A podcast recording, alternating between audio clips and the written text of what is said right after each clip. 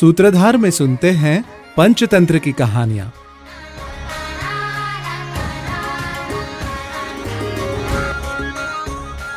यो न पूज्यते गर्वादुत्त सम्मान भूपसम्मानमान्योऽपि भ्रश्यते दंतिलो यथा। जो गर्वाने उन्मत्त झाला आहे आणि जो कनिष्ठ तथा मध्यम श्रेणीतील लोकांचा सन्मान ठेवत नाही. तो राजाकडून मान्यता प्राप्त होऊनही पतितच ठरतो. सूत्रधारमध्ये आता ऐकूया कथा दंतिलवाणी आणि राजसेवक. वर्धमान नावाच्या एका नगरीत दंतील नावाचा एक खूप मोठा व्यापारी संपूर्ण नगराचा प्रमुख बनून राहत होता.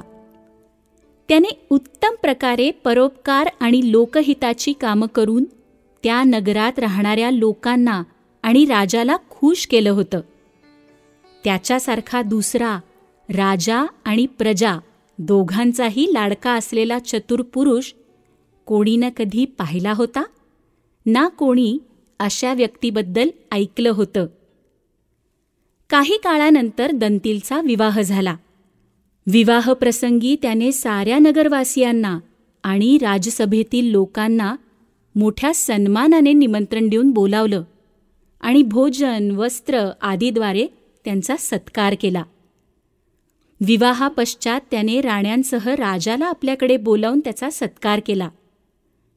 परंतु त्या राजाच्या घरी साफसफाई करणारा गोरंभ नावाचा राजसेवक घरी आल्यावर दंतीलने तो अयोग्य जागी बसल्याच्या कारणावरून घरातून त्याला बाहेर काढलं. त्या दिवसापासून अपमानित झालेला गोरंभ उसासे टाकत रात्र रात्र जागा राही. आणि कशा प्रकारे या दंतीलवरची राजकृपा हटवता येईल याचाच विचार करत राही. एके दिवशी सकाळी जेव्हा राजा जरासा झोपेत होता तेव्हा त्याच्या पलंगाजवळ झाडलोट करता करता गोरंभ म्हणाला काय बोलायचं बाबा? हा दंतील इतका धीट की राणी साहेबांना आलिंगन देतो. हे ऐकल्यावर राजा धडपडून जागा झाला आणि त्याला म्हणाला गोरंभ तू जे आत्ता बोललास ते खरंय? महाराणीला दंतीलने आलिंगन दिलं. गोरंभ म्हणाला देवा रात्री जुगार खेळत बसलो होतो.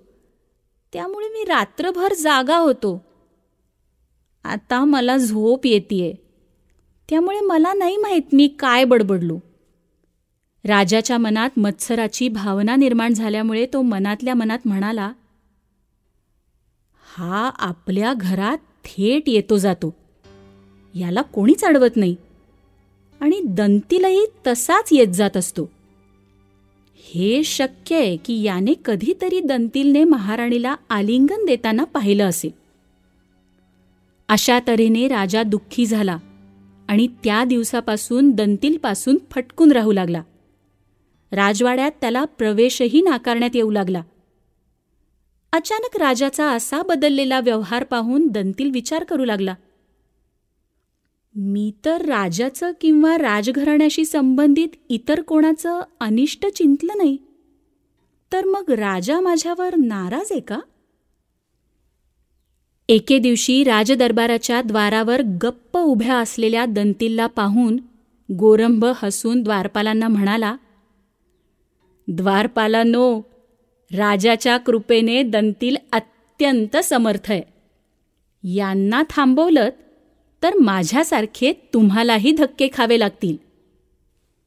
हे ऐकल्यावर दंतील विचार करू लागला. ही नक्कीच या गोरंभची करणी असणार. राजसेवकाचा मान राखायलाच हवा कारण तो कोणाकडूनही पराभूत होत नाही. रात्री दंतीलने गोरंभला घरी बोलावलं. तिथं त्याला भेटवस्तू देऊन त्याचा सन्मान करून तो म्हणाला भल्या माणसा मी तुला त्या दिवशी रागाने बाहेर काढलं नव्हतं. तर तू चुकीच्या ठिकाणी बसला होतास म्हणून तुझा राग केला. मला क्षमा कर.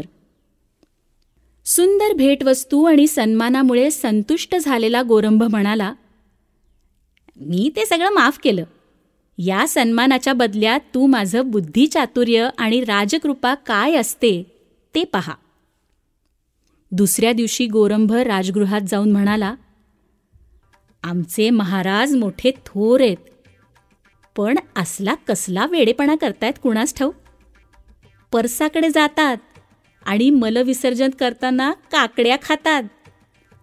हे ऐकल्यावर राजा चकित होऊन म्हणाला अरे गोरंभा तुझ्या जिभेला काही हाड? काहीही काय बरळतोस? घरगडी आहेस म्हणून फटके खाण्यापासून वाचलास. काय रे? तू मला हे असलं कर्म करताना कधी बघितलंस? गोरंभ म्हणाला मालक मालक क्षमा करा. अहो काल रात्रभर जुगार खेळत बसल्यामुळे झोप लागली आणि त्याच भिरकीत चुकून काहीतरी भलतंच बोलून गेलो. हे ऐकल्यावर राजा विचारात पडला मी तर उभ्या आयुष्यात कधीही शौचाला गेलो असताना काकड्या खाल्ल्या नाहीत पण हा मूर्ख मात्र हे असं भलतं सलतं सहज बोलून गेला. बहुतेक याने अशाच प्रकारे दंतीलवरही खोटे आरोप लावले असणार. मी नाहक त्याच्या सन्मानाला ठेच पोचवली. असा विचार करून राजाने दंतीलला राजमहालात बोलावलं. त्याचा यथोचित सन्मान केला आणि त्याला त्याचे पूर्वीचे सगळे अधिकार परत दिले. म्हणूनच म्हणतात गर्वाने उन्मत्त होऊन कधीही दुसऱ्याचा अपमान करू नये.